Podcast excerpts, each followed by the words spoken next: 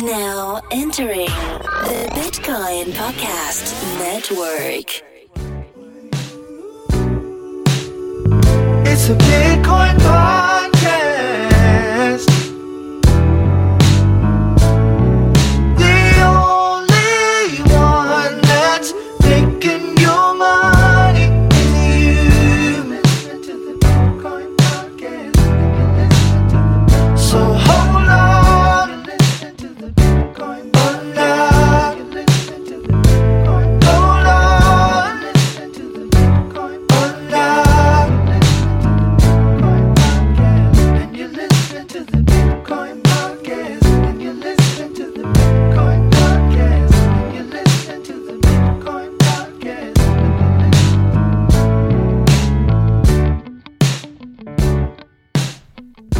Hey, everybody, welcome to the Bitcoin Podcast. My name is D, and I'm your first host. Hi, I'm your second host, Dr. Corey Petty. Yeah, well, actually, I'm the host that talks first. Um, yeah, man, this is episode 309. Next week, next next episode, we're getting drunk, baby. Let's have a drunk episode. Let's bring I'm it back. drunk. I think I'm still drunk from last night. Well, yeah, what were you sipping on last night? Hennessy. Oh, beer. Wow. Had, ever put a had little a friend Hennessy over, in? made some pizzas, listened to YouTube music videos till the very end of the night at a very loud volume. Dude, that is your signature hang. Yeah, that's the best way to hang is just watch music videos very, very Yeah, so- loudly. So, audience, this is this has been the signature hang of Dr. Corey Petty for near a decade now, and that is everybody get your YouTube app out, get linked up to his YouTube, start adding music videos in the queue, and everybody sits around and gets drunk and watches great music loudly. and eats pizza. Actually, it's actually quite a good hang. It's it's a lot of fun actually. Um, yeah, very loud music, and uh, Turn it up and that 11. is it. Signature hang. You should name that hang so that way people know what's going down. What's a name for that? I don't know how to name that. Music and tunes and pizza. Tunes and za. I'm not saying Tunes. Tunes. And you want to come over to the that. crib? with some Tunes and za. Not, It- I'm not you sound like that. a Saturday Night Live character played by played by uh who's who's uh Adam Adam Andy Samberg. hmm Tunes and za. All right, maybe maybe we'll uh we'll go back to the drawing board on that naming convention. Audience, come up with a better name for that, please. So I don't have to say those words ever. Pizza music, piece of piece of music. No, that doesn't make any sense. How do you want to do this episode? I know you got you got some things you want to dive into, and I have a technical explainer to give to people.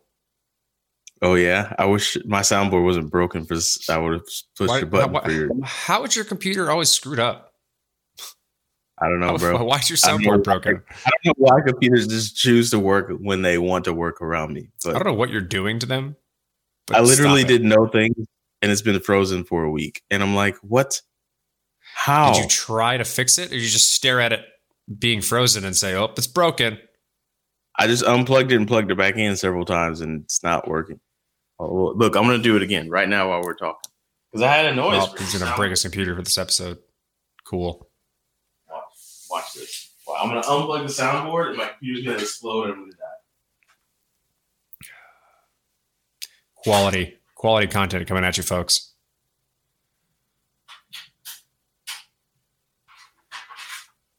Watch. I can't watch anything. I can only see your face. All right. Well, I guess it works this time. Jesus Christ. Yeah, I guess it worked this time.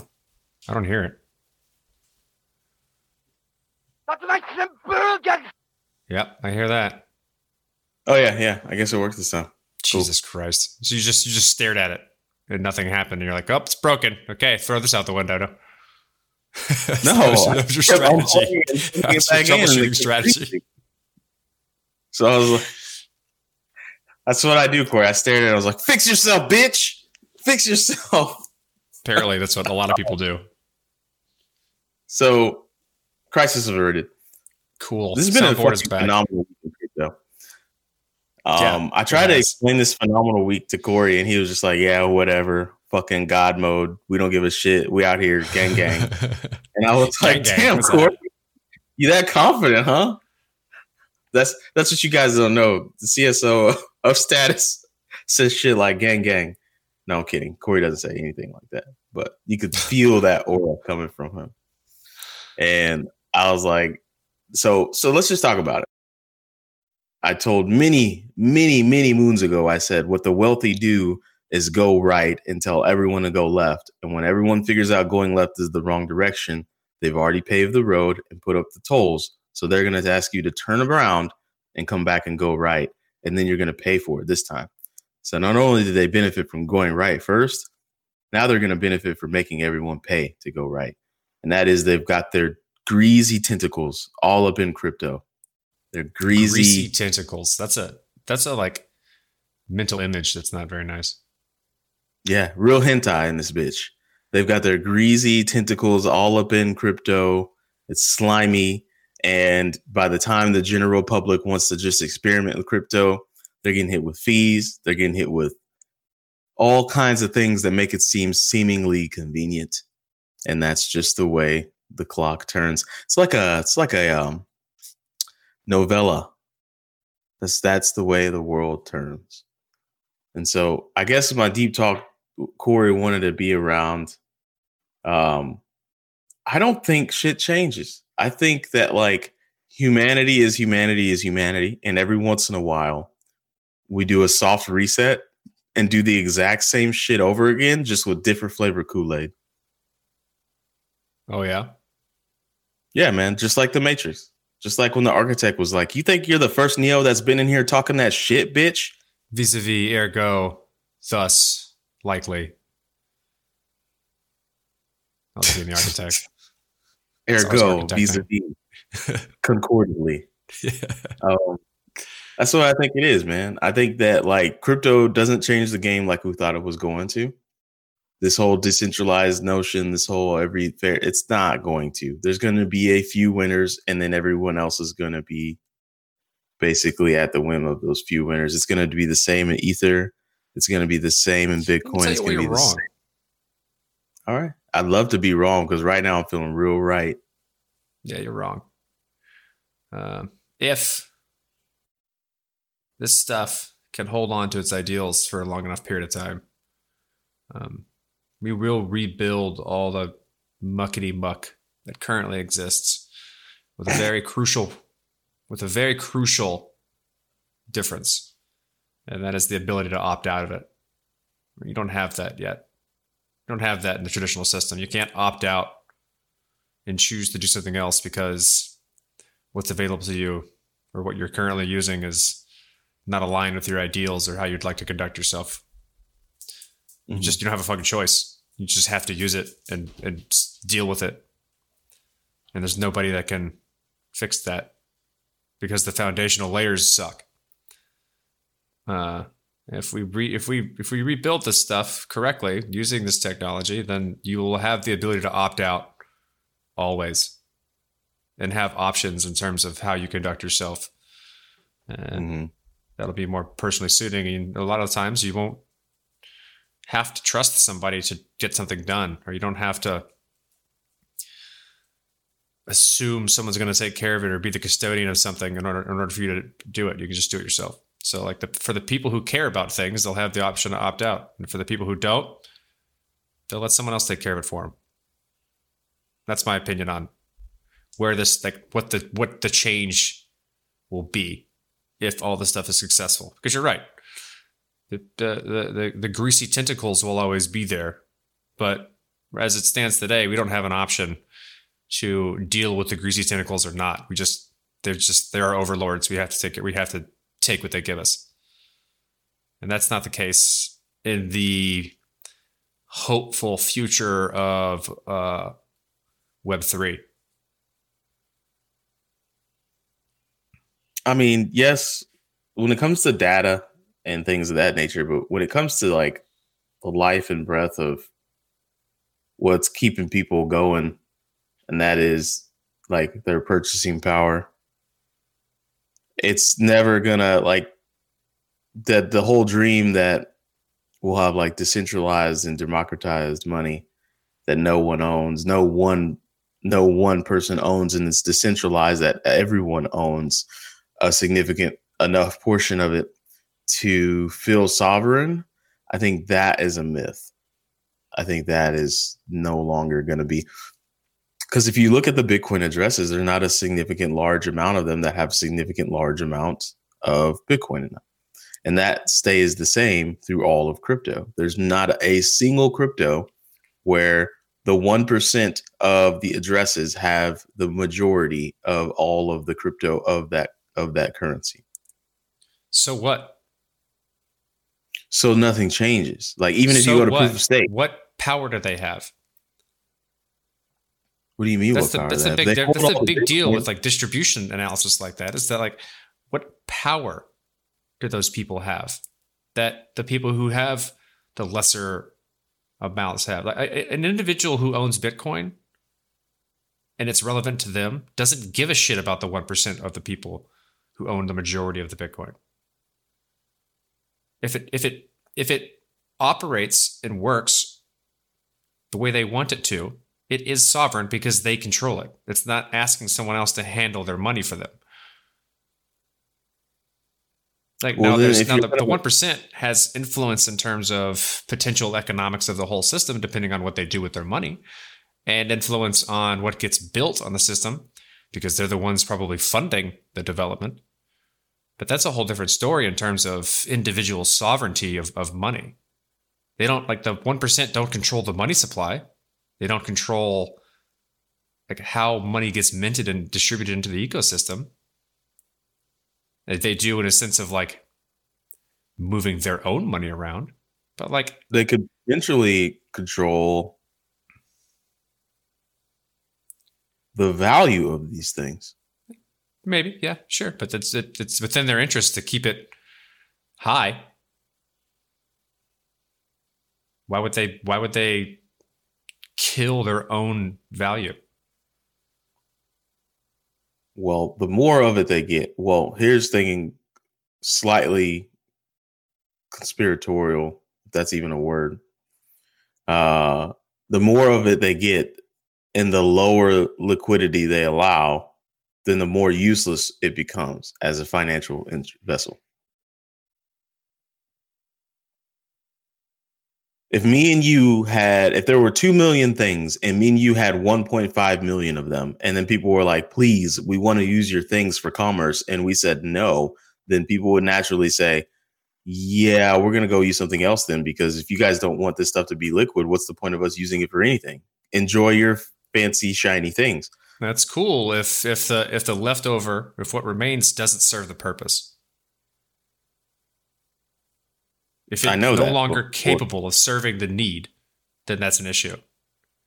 If it serves the need, then who cares? And as it stands today, we're not overusing any of this technology really. I mean, yeah, blocks are full. Sure. Maybe. Blocks are only full because Bitcoin gets used, or sorry, Ethereum gets used. That's like that. There's there's a lot going on in the network, and it's not fake transactions like EOS. Mhm. Ooh, you throwing shade. Oh no, there's shade. like, most of the larger networks are basically all like filler transactions that aren't actually anything. Mm. Ethereum is not that.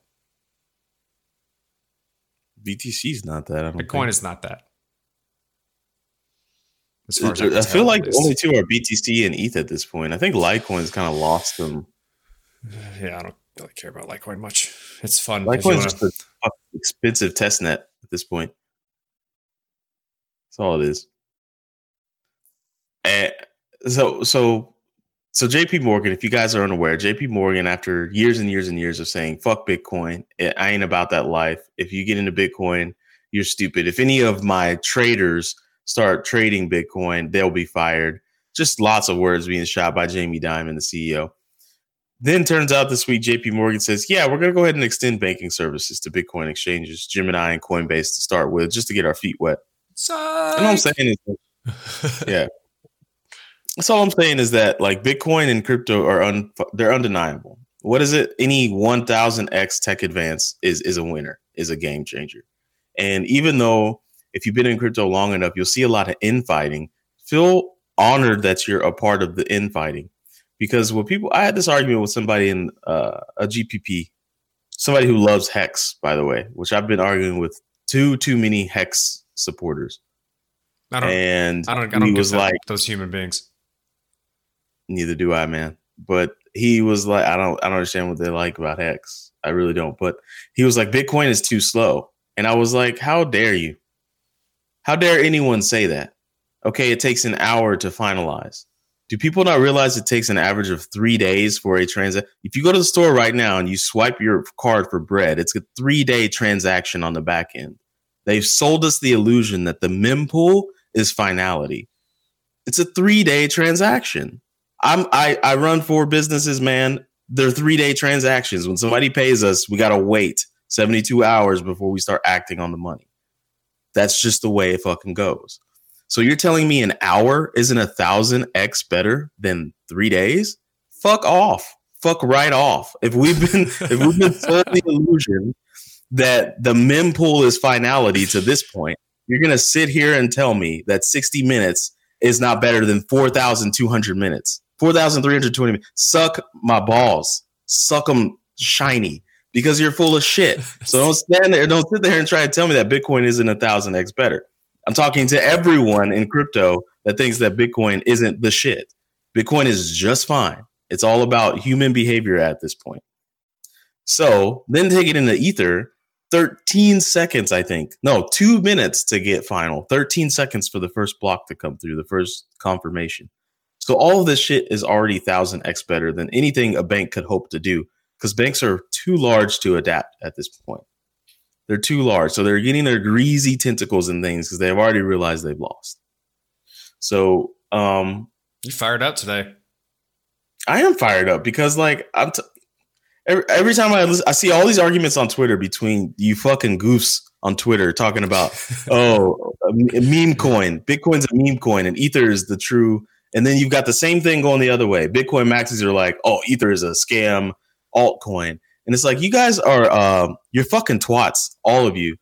You're so the, the, the Bitcoin maxis are twats, and the Ethereum maxis are cunts and and both of you need to just shut the fuck up and build because from the outside looking in, all I see is some two fucking goons being stupid. Is that's all it is. You you both have great tech. Why don't you make your communities better and shut the fuck up? So if you do that, then the banks really don't stand a chance. If you don't do that, then the banks get more and more time to build a crystal light version of crypto and sell it to the public for billions and billions and billions of dollars. So um, that's it. I'm off my soapbox now. It's on you, Corey. I leave the mic to you. It's a powerful soapbox. You've turned up today. I am. God, fix your it. microphone. I'm gonna have to go back and fix this. What is too loud? No, I, Oh, you can something's hear too loud. I hear myself. Dude, I have you turned down to like 30. I don't know what your deal is. I don't know I can also do. I can also hear your neighbor think. So because your microphone's turned What up. are they thinking about? I don't know. Going outside, picking some weeds. Uh, anyways, Anywho, let's talk about. Oh man, that's a hard, hard transition to go into like a technical explainer of Ethereum fees. okay. So why why don't we? So here's. So let me see if I can segue. When you're using crypto, you have to pay fees to the miners audience. That's just the way it goes because they've done their due diligence in providing hardware slash software to uh, secure and propagate this network. Um, so you pay them a fee for doing so, and that fee market is completely. It's like an auction, right? If you're trying to get into a block, you you need to have a high fee because the miner is going to include you into a block because the miner is just trying to make money, so they want more money. Uh, and the effect of that on humanity is fees creep higher and higher and higher as something is higher in demand because people want their transactions to be final. I don't get that. I I don't get that at all. I would all see. I'm just weird because I was like, I would always go cheap, but I guess people are always going to go as cheap as they can. Yeah, it depends on the time. And that's what I don't get. It's like, why doesn't everybody just say, if everybody all at once was like, yeah, let's just not pay those fees, then the miners would just be like, well, I guess we just get new Bitcoin. And like, I don't, I don't it's just a, a game that I don't quite understand as to why they always creep up and up and up. But you, know, you run the risk of miners not including your transaction, and you never it never finalizing. Depending but on the type of that's a- business you want to do or transaction you want to do, that may that may not be a feasible thing. You may need a certain time time window for that business to conclude, and Bruh, it yeah three days. I was trying to segue, and you just bruh. you just I know. just I'm gonna, I'm gonna, I'm gonna, I'm gonna transition from here. I can do that. That's fine. Don't worry about your breast. yeah. So like Bitcoin fees are, one thing. I think everyone gets an idea on how those work. Basically, um, if I send you some money, I then send myself the change because you can't spend part of a UTXO. You have to spend the whole thing. And so what happens is uh, when I send money, I send it to who I'll say I'm sending it to you. I'll send what I a fraction of that UTXO to you, and the rest of it back to myself, either in the same address or a new address. Uh, people tend to say new address for privacy reasons, but whatever. Um, but in that process, I'm not like all of those. If you sum up all of the destinations or outputs that I make in a transaction, they're not going to equal uh, the inputs. There's going to be some left over. That leftover is the fee that gets that's gets gets given to the miner, and that's how it works in Bitcoin. And somebody asked about Ethereum fees in Ethereum, so Ether fees, and how those get calculated. So Bitcoin calculated them basically as an open market. Uh, miners choose, as D alluded to, uh, the largest, and do that. Hold on, I'm pulling up my my notion to see who I'm keeping track of all of the explainers and who suggested them so we can give a shout out to them. So give me a second to pull that up. Who did fee calculation? That is Andy. Andy wanted to know this, so shout out to Andy for suggesting it. Uh, we're gonna have votes. Yeah, buddy. We're gonna have votes uh, so people can kind of the community can vote on what they want me to talk about. But yeah, so everybody gets Bitcoin. Ether's a bit different. So Ethereum is you can think of it like a world computer that does computation and stores information, right? In Mhm. order to use that, in order to use that computer, you got to pay. And what you pay is dependent upon what computation and what storage you're doing. So each individual operation, possible operation on Ethereum, has an associated gas cost, right? There's this notion of gas, which you can think of as fuel, right? In order to do anything, you need fuel. And what you're doing on the Ethereum network is either computation or storage. So each individual thing, like a multiply or a store or a, a jump or any type any type of operation that the Ethereum virtual machine can do, has an associated price in gas. So when you use a smart contract, you send a transaction, those all have an associated cost depending on what you're doing, and that costs a certain amount of gas. And you can there's tables. Uh, there's a link to a more longer explanation in the in the in the uh, show notes that can help with this. But uh, got gas based on what you're doing, and then you add all this stuff up, and that's how much you have to pay. So you have a very good idea of um, metering what's possible within a given block. And every single block in Ethereum that happens every 13 to 15 seconds, depending on the time, uh, has a block gas limit. So because there's only so much gas that can be consumed with every single block. And so that then dictates the amount of transactions that can fit into any given block or how many so how many transactions per block you can have. So I want to I make a smart contract and I want to deploy it onto the network. That's going to cost quite a bit depending on how big that smart contract is. Because I have to upload and store a lot of information. I have to do the whole contract in bytecode and store it onto the blockchain so that people know how to use it. That's basically how you figure out the workload of any any individual transaction. And there's an ongoing kind of price movement of what how much gas costs in ether. And that's an open market. Right? That's a kind of a uh, when you when you when you make a transaction, you say, "I'm going to send this transaction with all of the gas that I think is going to be consumed in this transaction," and then I'm going to name a price and say, "Here's all the gas, and here's the gas price that I'm going to pay for this thing." And you multiply those together, and that ends up being the cost of your transaction. And Bitcoin miners will selectively choose. Um, it's not just going to be how much money can I make. Well, it is that, but it's a balancing act of um, how many transactions can I fit into this? How much money? Because like adding one big transaction may be less beneficial to them than adding a bunch of smaller transactions. Because when you submit a transaction, you're saying this is the maximum amount of gas that I'm willing to spend. And then the miner says, cool, that's what they see. I'm going to pick this one. It looks like a lot of gas. But in actuality, the amount of actual computation in that transaction is significantly less. Mm. And if it's a successful transaction, so they're able to do all of it and there's leftover gas, it gets refunded back to the user. So it looks like a really expensive transaction ends up becoming not so expensive and they have to refund all that money. And so that that's not a, that's not a beneficial thing for them to do. Uh, so what they have like this weird balancing act of what transactions they fit in.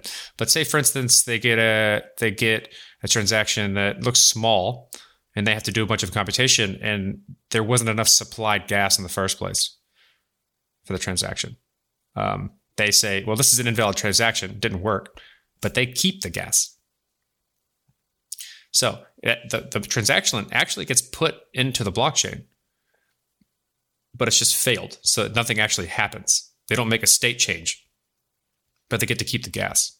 So that helps with people kind of griefing the system by um, throwing a bunch of transactions that are going to fail, but not having to pay for it. So people still pay for things, but they don't change the system, which is neat, which is kind of a, a neat way of balancing stuff there. And then it's just an open fee market in terms of what the gas price is at any given time. Another neat feature built in is that every single uh, miner, so the people who mine the blocks, when they mine the block, they have the opportunity to increase or decrease the block size, the gas block limit, by about almost 0.1% per block, either up or down.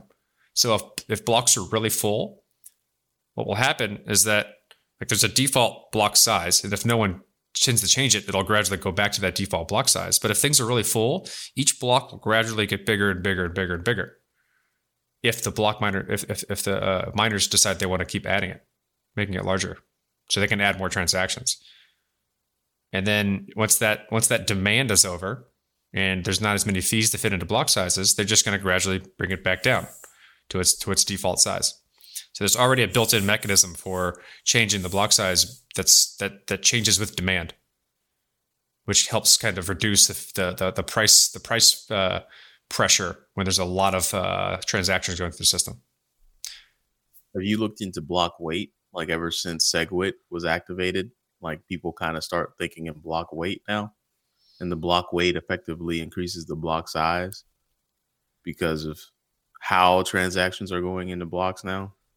Now I haven't looked into new ways of metering like uh like transaction pressure in Bitcoin lately. And batching transactions essentially effectively. See, that's the thing. I think those are the main two camps in Bitcoin now. Is people think that just block size is a is an end all be all, and then some people don't. And then I saw that this week you said there was you got kind of aggravated this week as you said Blockstream has now, but Blockstream is of the camp that there can be a block efficiency and there's block weight and there's batching transactions and all kinds of things that effectively increase the throughput of Bitcoin. Yeah, that's all true. Used. That's certainly true. I, uh, efficiency is a very big deal. There's there's there's uh, a few different ways in which you can kind of grow the network capacity. You can increase the, the, the size of the container in which you try and fit things in, which is the block size for Bitcoin.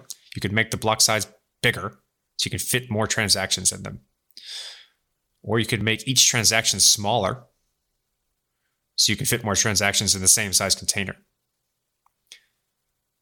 And these all have different trade offs, or you can do both. And that's usually the whole concept is to do both. And so, uh, what SegWit was, was mostly making transactions more efficient and more orderly and smaller because you were taking the witness out and putting it into a separate structure, which drastically increased the efficiency of the of the one megabyte block size, which is kind of an arbitrary arbitrary size now because like what you're passing around and for a block is, is much larger than that. It's just like the canonical part, the part that goes into the blockchain is only one is only a maximum of one megabyte.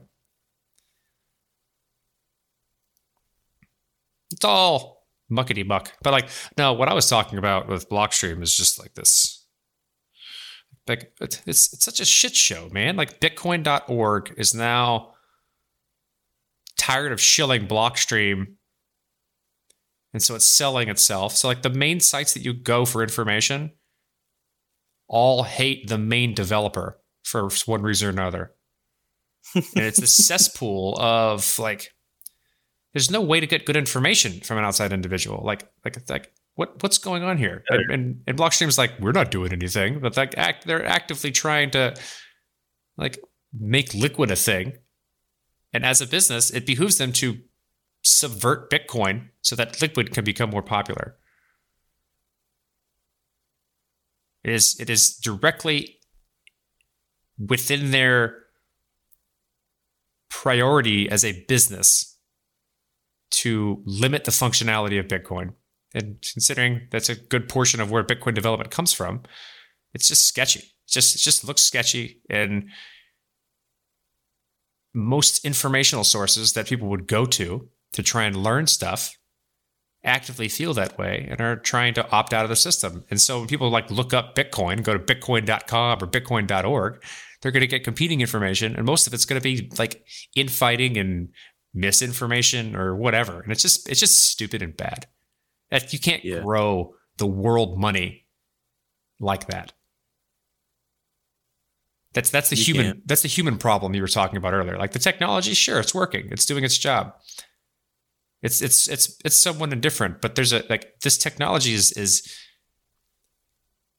is solely dedicated on having a network of people, of humans work together with the same ideas. Yeah, like that's why I said earlier, like blockchains are social networks. Period. They don't have any value unless there's people behind them all agreeing on something. I agree. That's And that's it looks, the part. It looks shitty for Bitcoin. It just looks stupid. Like that's why I don't like Bitcoin mostly. That's my that's my main problem is the community. my main problem is that the I'm a I call myself a recovering rabbit hole addict.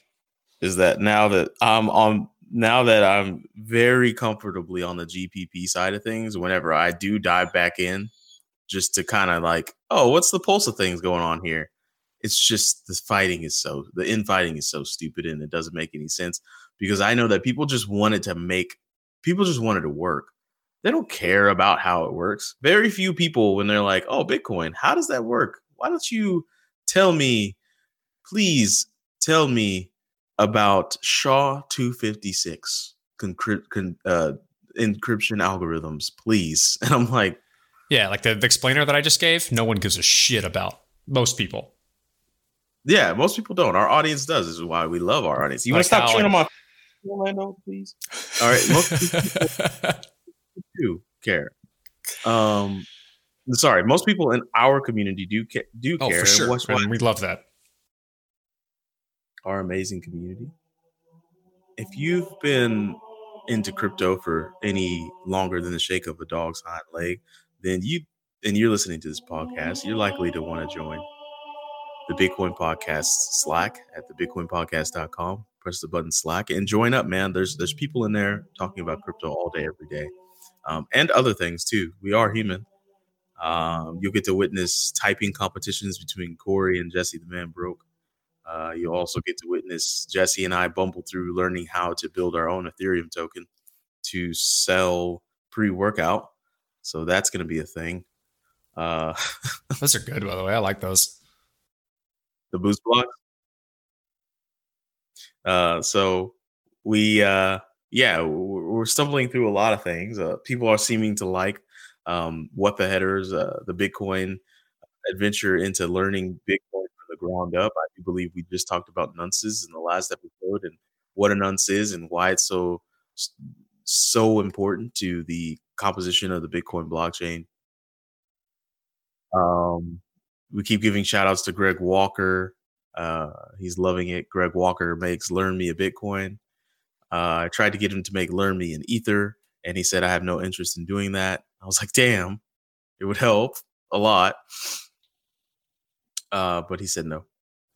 So, other than that, oh yeah. So Human in the Slack, as I'm as we're recording this, has uh, had some additional requests on top of ETH fees for me to explain. If you'd like, I can go back into that. yeah. So I like I like your technical explainers. We need to get like a sa- an actual sound bite for your technical explainer. Yeah, like a like a like a uh, a sound swipe that's like you know. And now the Bitcoin technical explainers with Corey, like something stupid like that. Yeah, man. Give me something like that. Give me something good. That was good. That was a good start. I just gave it to you. We'll figure it out. Take two. We'll- we'll- no, I'm not doing it. I can't. I, I'm not a monkey. let's- I'm not your monkey. Let's get technical. Oh yeah. that good? Yeah, that'll work. Uh, so JT, after I had told people what I'm going to talk about in the Slack, JT has um, asked the three following questions: Do you know how much gas something needs, or is it variable? How does my gas allowance in the transaction relate to gas used? What is the formula for actual cost I end up paying? Uh, I don't know the exact answer for two and three right now in terms of like gas allowance and the trans- transaction relate. Uh, I think, well, I kind of do. I have an intuition there. But the first one, uh, do you know how much gas something needs or is it variable? Uh, you will know how much something costs, like how much gas something needs. Let me be more explicit here. Um, based on what that transaction is going to do, what state changes is going to happen, what computation is going to be done, and, and potential state changes, so like what's stored, what gets moved, what gets removed. Um, in the transaction. So you can see how much gas is going to be consumed. So the fuel you're going to consume when you like say for instance if you're driving somewhere, you know how much fuel you're going to use basically if you know the uh, f- fuel efficiency of your vehicle, right? What you don't know is the gas price. That's variable. So you always know how much gas is going to be consumed, but you have to kind of estimate the price.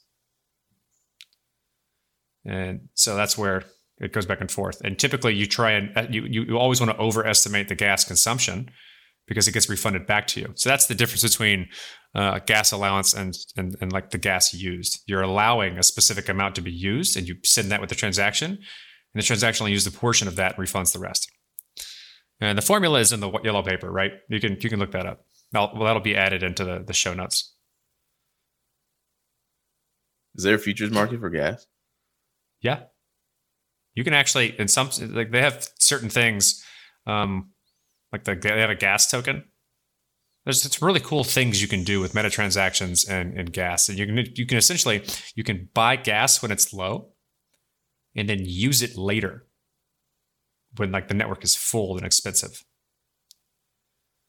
So you can like Yeah, kind of hoard gas in some, in some ways. Gas futures market. Yeah. You can do that. That, that exists. Yeah, I had a, I had a cl- client last year who did heating oil, and he had to buy actual oil, and that's what he used as a futures market. Is he buy oil while it was low, and by the time he was banking on, by the time people actually needed the heating oil, the price of oil had gone up, so he'd actually make more profit. You see what I'm saying? So he actually Yeah. like used the futures market. Um, so he would basically hoard gas all year and try to sell it at a higher price than when he bought it. So, uh, but anyway, he- neither here nor there. Um, We're going to the interview. interview is a newsletter writer. His name, Ian Kar from FinTech Today. So, so he is the founder of FinTech Today newsletter. It covers financial news primarily in the the fintech space, quite obviously. Um, and yeah, I mean, fintech news is his thing. So he was a uh, head of product, and I learned what that means, which is basically the translator between the engineers and the GPPs. That's what he kind of high level defined it as. And he's been the head of product for some very large companies, and now he runs a newsletter that's gaining momentum. And he wanted to come on the show to talk about it. So here it is. And hello, everyone. Uh, you know what time it is after that transition. It is time for another one of the Bitcoin Podcast's interviews. Uh, and this week we bring to you uh, our guest, uh, Mr. Ian Kar from FinTech Today. How you doing, Ian? Hey man, how's it going? Thanks for having me. Hey, no problem, man. So uh, you've been on podcasts before, I reckon. Yep, yep, a Mm. couple. You've been on podcasts this awesome before. Uh, I don't think so. No. Cool, man. Well, we like to start most of our interviews is pretty standard, and, and that's who are you? Uh, what's your background? And how did that background intermingle, crossroads with the old crypto community? so yeah, happy to dive right in. I mean, uh, I have a pretty interesting background. I was a journalist for about two and a half years, uh, mainly at Quartz, where I covered fintech, and I think that's kind of where my interest in crypto got started. I uh, actually covered crypto uh, at Quartz, um, and you know, wrote a lot of stories about. Um, I think one of my favorite stories that I wrote was about explaining like the halving event. Uh, Quartz is a pretty mainstream publication, so you know, like making it you know easily, easily, easy to understand and digestible for like a mainstream audience was a pretty interesting challenge. I broke a lot of stories as well. I wrote about um, a bunch of JPM blockchain engineers leaving to start their own startup. I wrote about Nick Szabo uh, raising a, a trying to raise a round for his startup. Um, so yeah, I mean uh, that was uh, that's kind of how I got really interested in crypto. Um, after I was a journalist, I spent the last three years in product. Um, I was a product manager at a company called Acorns, which is a pretty big fintech company. Uh, helped on uh, the focus on helping young people kind of save money for the future. Um, took a little bit of a detour out of uh, the fintech crypto space and was the head of product at a wine e-commerce company for about a year and a half, uh, which is a pretty interesting uh, time. Um, and then yeah, for the past uh, I'd say roughly uh, past year and a half, I've been doing product consulting, but mainly, uh, you know, have been focused on FinTech Today, which is a product and uh, a product and strategy newsletter that's weekly, um, focused on explaining the fintech industry. So mainly for for operators and investors in the fintech space. Um, so yeah, I've been uh, you know kind of around the intersection of technology and finance uh, for um, you know about six years now. So uh, I think my interest in crypto kind of stems back from like my college days. I was a double major in economics and political science, so was always interested in like how the intersection of uh, you know tech, money, and uh, regulate regulation, and how that how all three kind of intermingled. So yeah, um, that's kind of my whole spiel. Nice, man. Um, so that was that was a lot. That was a lot to uh, to grip, but I'm I'm going to take a stab at it. So, what first of all, for the audience, what does a head of product do? Um, a head of product. So basically, you work with you work uh, across different departments, and uh, you know mainly with the engineers and designers to kind of figure out what to build next. So, um, you know, making sure that you know the the projects that you're doing are move, moving smoothly, making sure that your work your you know when you work at a tech company, uh, there has to be some sort of plan. I think a lot of uh, you know crypto companies have really talented product people, like Mhm. Coinbase, for instance, a lot of product uh, people, and they mainly focus on ex- understanding what the users want want and you know translating that to engineers and designers. So that's kind of what I focused on. Let's see. Uh, can you hear that movie in the background? Me, no. Okay, good. All right. I was wondering if that. I forgot to Depends turn my TV movie. off in the other room. Um, so basically, your your sole I guess, drive as a head of product is to make sure that all of the non layman vernacular that comes from a war room between engineers and researchers can be digested and and taken in by a layman. Yeah, pretty much. I mean, there's a lot of really interesting challenges, right? I think like one of the big problems is that you know you can assume people want you to build something, right? But it might it might not actually be what your user wants. So kind of uh, figuring out what your users want and uh, you know making sure that uh, it gets done in a timely fashion, right? I think that's really the main focus. Uh, so focusing on like you know make like execution and like speed and things like that, but but also making sure it's like a high quality project as well. And I mainly focused on like consumer products. So uh, working with uh, companies that have like mainly been catering to like young people, so like millennials, which is a really interesting pro- problem because uh, they've been using these like apps and things like that their entire lives, so the expectations are a little bit higher too. Can we millennials still be considered young? If so, that's great for me. But I just I I honestly think like I mainly consider uh, like mainly focused on Gen Z now that I think about it. In like retrospect, I feel like we all everyone like always buckets millennials into like this massive like thirty year uh, group, but like honestly, I probably focus more on uh, Gen Z rather than millennials, which was really interesting because like all these kids like you know have been using apps probably since like they were in high school or, or probably even earlier. So making sure you can make a really well designed app that they enjoy using, but also gets you know also hits the main metrics for your, the company is really important and really key. Hmm. that's good. I don't. I don't. If if being millennial means that I'm not on TikTok, then I'm glad I'll be a hmm. millennial. I'm okay with that. My friends, my friends keep trying to get me on it. I'm like, dude, I am not. Like, I, it's it's past it's past me. You know. Yeah, I, I can't. I get it. I guess dancing with everyone, but no, at the same time. Yeah. So, anyways, um, all right. Here's a question for you. It's a doozy. I hope you've never heard it before. You probably have though. If you were the head of product of Bitcoin, what are they fucking up? What are they getting wrong?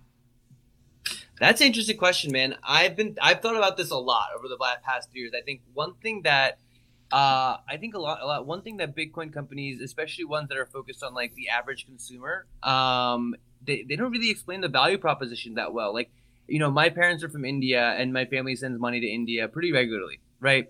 Um, and you know, when I was explaining to my parents what Bitcoin was, I was like, listen, instead of paying Western Union, you know, X Y Z dollars in fees, what if I told you you can pay cents? And they're like, oh yeah, of course, we definitely use that. But you know, things get complicated when you introduce things like uh, private keys and and you know different and you know all these and, you know making it more and more complex. I think you know making it simple for the end user can make it much more widely adopted. And uh, I think as I think as a product, I think there's a lot of really interesting uses in in using uh, Bitcoin as like a currency and and uh, and I think that's really something that I've thought a lot about, like if, whether there's ways to kind of you know just make the entire concept a lot simpler. Yeah, it, you the the problem is though is that it's kind of like there's a balance there, right? If you make it simple, then you're also probably sacrificing some of the sovereignty of your users because you know coin, apps like Coinbase are great, but they're very custodial. Um, Yeah. and Gemini, they're very custodial. So yeah, it's very smooth to use, and you know, um, but sorry, my dog is snoring. Uh, they're very easy to use. Um, but you know, you sacrifice some of the sovereignty. But okay, so knowing what's from what you just said, and private keys can be confusing and all the above. So, so um, does Bitcoin ever move past that hurdle of confusion, or does it stay like kind of a niche uh, toy for for first movers and early adopters? Or No, I don't. No, I don't think so. I think the value of Bitcoin is pretty profound. I think there's a lot of different ways that it could help people. Um, I think one way, I think one way that hasn't really been tapped into is like just helping the underbanked and unbanked problem in like the United States. Like there are 40 million people that are you know don't have bank accounts in the U.S. The reason is it's because moving money and things like that costs a lot of money, which is weird if you think about it, right? And uh, Bitcoin reduces that cost so dramatically. I think there's definitely ways to kind of tie in uh, crypto into into that into that area and, and reduce a lot of the fees so that you can better serve customers that don't traditionally that aren't traditionally served by these you know banks and institutions. I think there there is a little bit of a learning curve and i think there i think any technology when it's first out like i think it goes through like some ups and downs. So i think like that's kind of what we're seeing. But eventually there's going to be a product that um exists that like you know that sees mainstream adoption. I mean like it's kind of interesting that you know you uh, mentioned coinbase and uh and gemini as like these you know products that are custodial i think they have kind of reached a, a sort of mainstream adoption but i think like actually using Bitcoin as like a payment method or you know for other uses like like things like remittance, I think there's still a large uh, a large opportunity there too. I couldn't agree more. I couldn't agree more. Um, so why is fintech? Why is crypto going to be the only thing fintech can talk about for the next ten years? Because we know it's going to happen. I mean, I mean, let's just be honest. But, um, I it's interesting. I, I don't I think there's a I think it's I think it's like a Venn diagram. I think there's a middle where that overlaps, but I think like there's always going to be a financial system that is like kind of operates outside of crypto. I think uh, I think what you're probably going to end up seeing, and I think this is happening more and more, is with everything going on with COVID, is that uh, a lot of companies are looking at like blockchain solutions to, uh, and that that might see a lot of rapid adoption pretty quickly. I kind of separate that out from crypto um, because there's a difference between a digital currency and like the underlying technology, right? Um, mm-hmm. But I think uh, I think for a lot of consumer facing companies, I think what they'll see is they need to improve their margins so that a one way to do that do that is just you know reduce costs, right? So if, if crypto is a really easy way to reduce costs, I think that'll I think that might see some more adoption, and then also like you know if uh, if you know countries start adopting digital currency as well like if that like you know i've seen uh, a lot of news reports about china and their digital currency if that goes if that happens in other countries as well then i can definitely see the intersection of crypto and fintech kind of overlapping at a much uh, larger rate if that makes sense so what builds that bridge and what i mean by that is and i guess in traditional finance you know i think the best technological advancement they've had is like online banking, maybe, or a credit card, like mobile check deposit. Yeah, I don't even know. yeah. I wonder this every day. I'm like, like the biggest, the biggest innovation is probably like taking a picture of a check and having that deposit into your account. You know? Yeah, that's that. When I showed that to my mother, I think she thought I was a wizard or something, and I was like, "Why are you putting this on me? This is your banking app.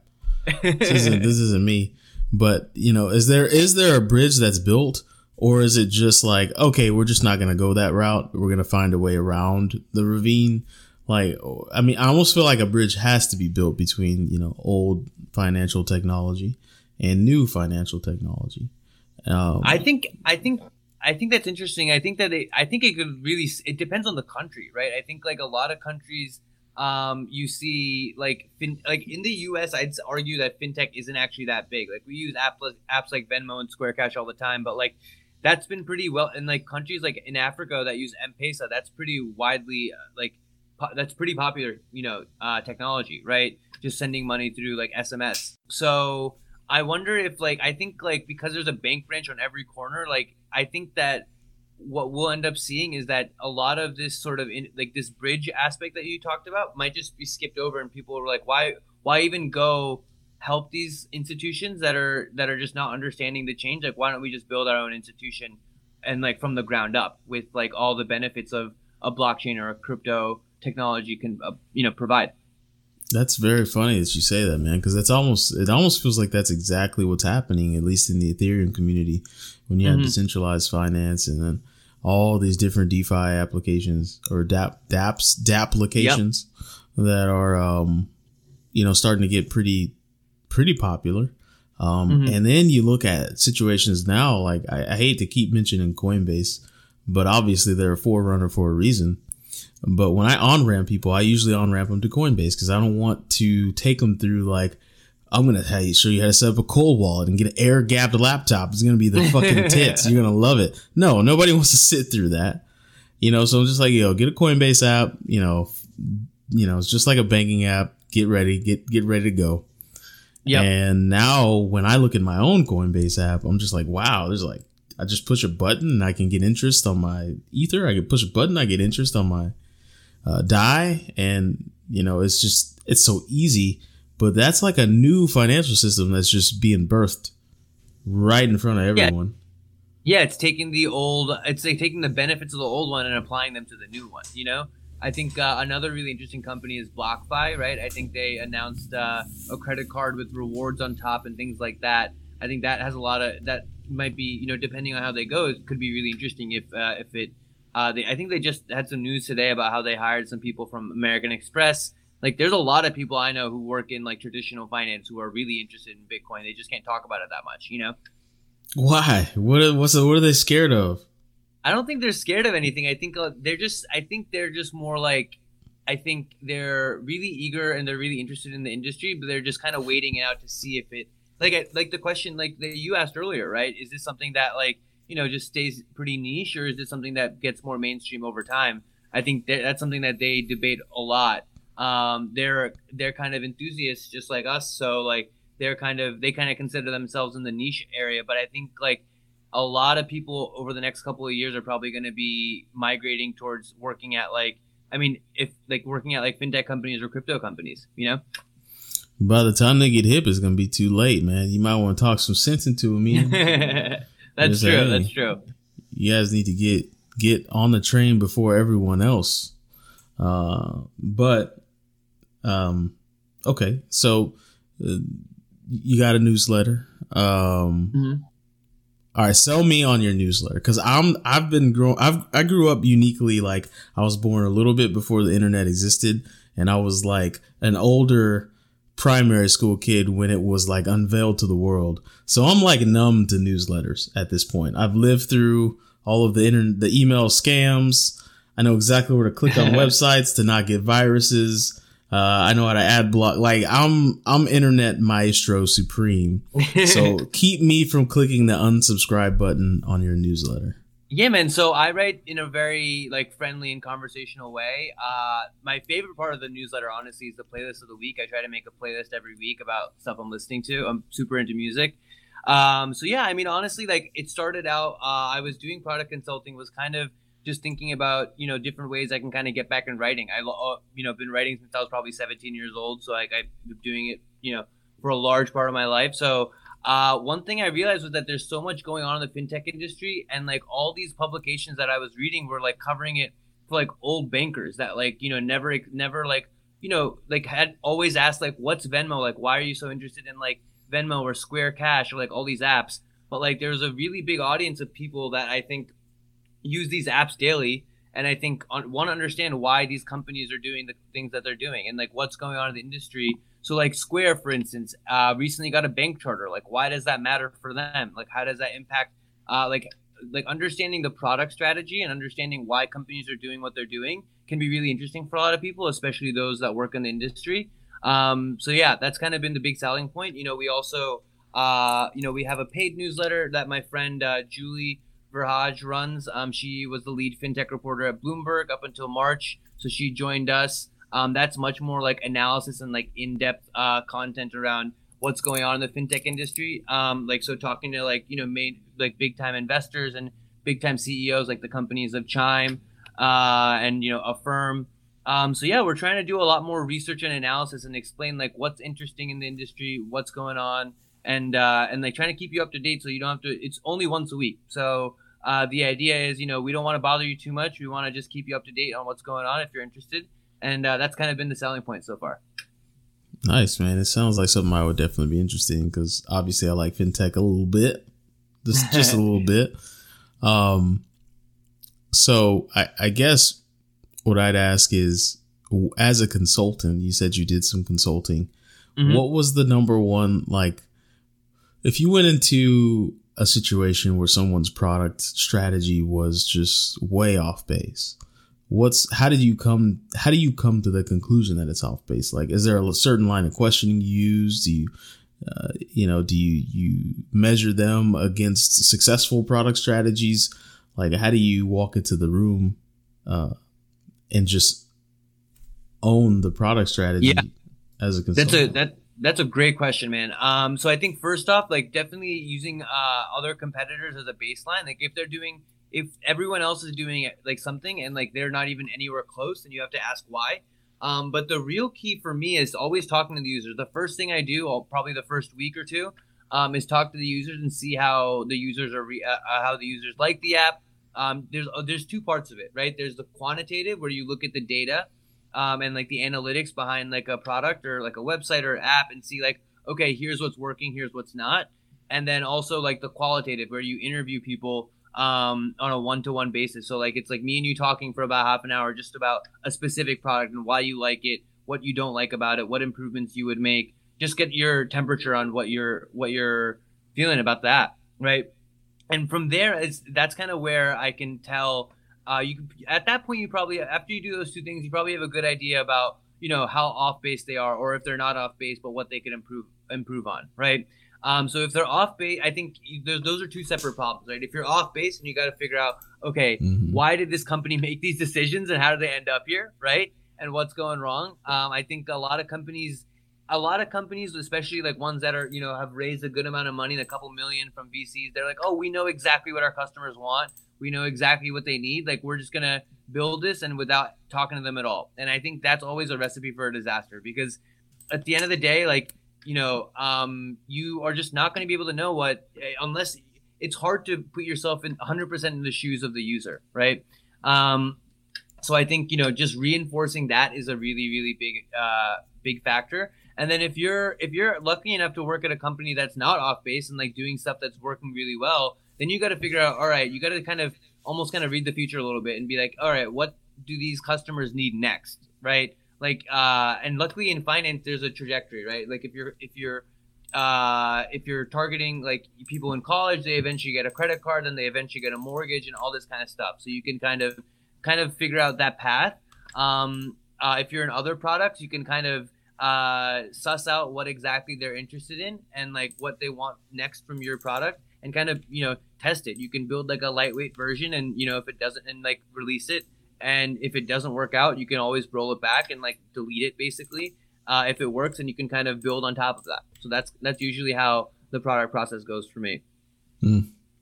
We need more of you in the crypto community. I think they just missed the man. They just missed the mark on a lot. I've been, I'm fortunate enough to have been uh, a member of this community for a long time, podcasting, Mhm. interviewed anyone and everyone, and a lot of times they miss the mark. I will say it's gotten better. A lot Mhm. of companies that are building on top of you know cryptocurrencies and blockchain technology are doing a lot better. But man, it's been rough. It's been rough for a while.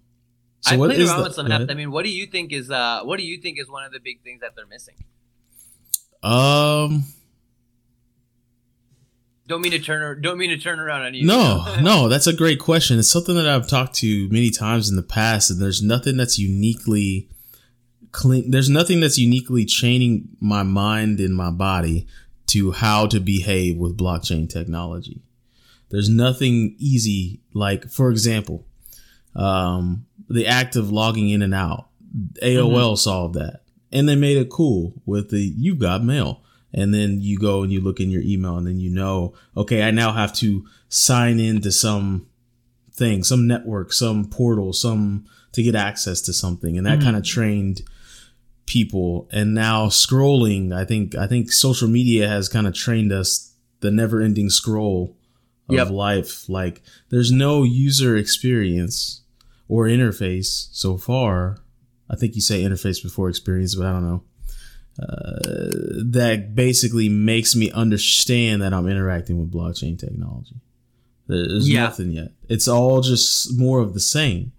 And if people would go with more of the same, they're like, well, I'm not going to go with more of the same that's dangerous to use, kind of, because I could lose my money or my tokens. I'm going to go with more of the same with this Venmo app, which is wild, anyways. I don't, if you, can you help me understand one thing? Why are people telling people what they paid other people on Venmo? Dude, I I, have no idea. I don't. I keep, my transactions, I keep my transactions private. I feel like so. I I know the early team at Venmo a lot, like pretty well. They're all. I'm in, I'm in New York, uh, and like uh, they they were headquartered in New York for a while. Um, so what they told me was that they they kind of started out as a as an app that uh, was just for like them and their friends. So that what they were they were like paying each other for drinks and like rent and, and stuff like that. So uh, they kind of just uh, that's that actually was a huge huge factor in their growth because they were seeing like oh this person paid this person I should add that person and then like next time we get drinks like I can pay them back via Venmo and like th- that actually was a huge uh, big feature for them. Now it's getting in a lot of trouble um, because they're so mainstream. Everyone's like, uh, oh, like you know, and privacy is such a big deal now. I think they started ten years ago. They're ten year. They're they're Mhm. a pretty old company. So um, when they started out, privacy wasn't as big of a factor. Now it's definitely changed. So uh, a lot of people are like, oh, we don't want to share our information on Venmo. So they they change the app around a little bit so they make it really easy for you to hide your transactions and stuff like that. I've always defaulted to that, so um, yeah, I don't it's get been, that. It's kind of funny, but apparently it was a big deal for them and uh, and was a was a big reason that they grew so quickly in, in the early days. Yeah, I think the older the user base gets, it's like I paid two hundred seventy five thousand for a house, and it's like, wait, I'm not gonna tell anybody that shit. yeah, Um, I don't But- want people to see how much they rent. You know, it's it's New York prices. It's absurd. yeah, like no, that's not what I want to do.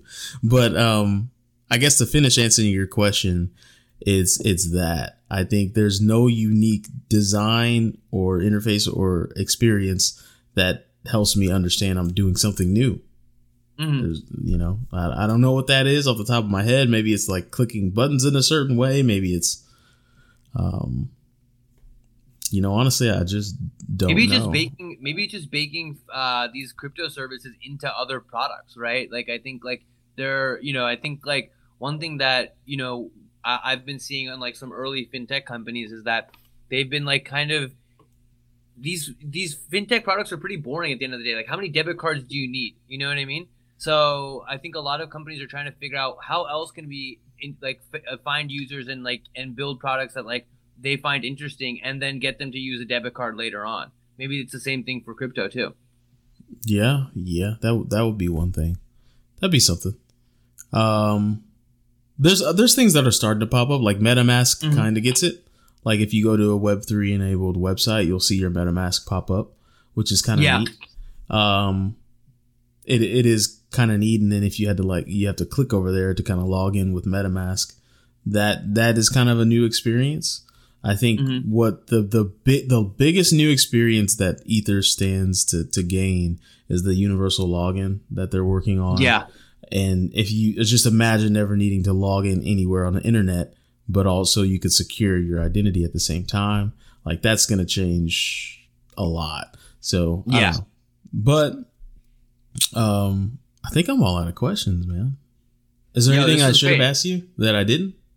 What was that? Um, I mean, uh, we talked we talked a pretty good amount about like the convergence of fintech and crypto. I think, uh, yeah, I mean, I think uh, there's a lot of I think the future is going to be really interesting in terms of the combination between the two, and it's going to be interesting to see which fintech products take blockchain and use blockchain and, and use crypto inside their products. Um, so I'm definitely eager to kind of see how that plays out. Yeah. Well, well, Ian, thank you so much for stopping by. We have one last trademark question. In 10 words or less, can you describe Bitcoin? I think I can. All right. Um, it's a currency that's not owned by anyone. Oh shit! I don't know how. Uh, uh, That's five. You're good. Wait, are oh. you still going? Yeah. Uh, and yeah, I get. I guess that. I mean, I was gonna say, and lets you uh, make transactions uh, cheaply and and easily, but like that's a Mm. lot of work. It got to 13. It was at five and then it ballooned to 13. I think I'm. Gonna, I think I'm gonna cut the first part and just say it's a it's a currency that lets you make cheap and easy transactions. okay, that's seven. Don't let All right. Roger Ver hear you say that. All right. Well, thank you, Ian. All right, man. Oh. Thank you so much.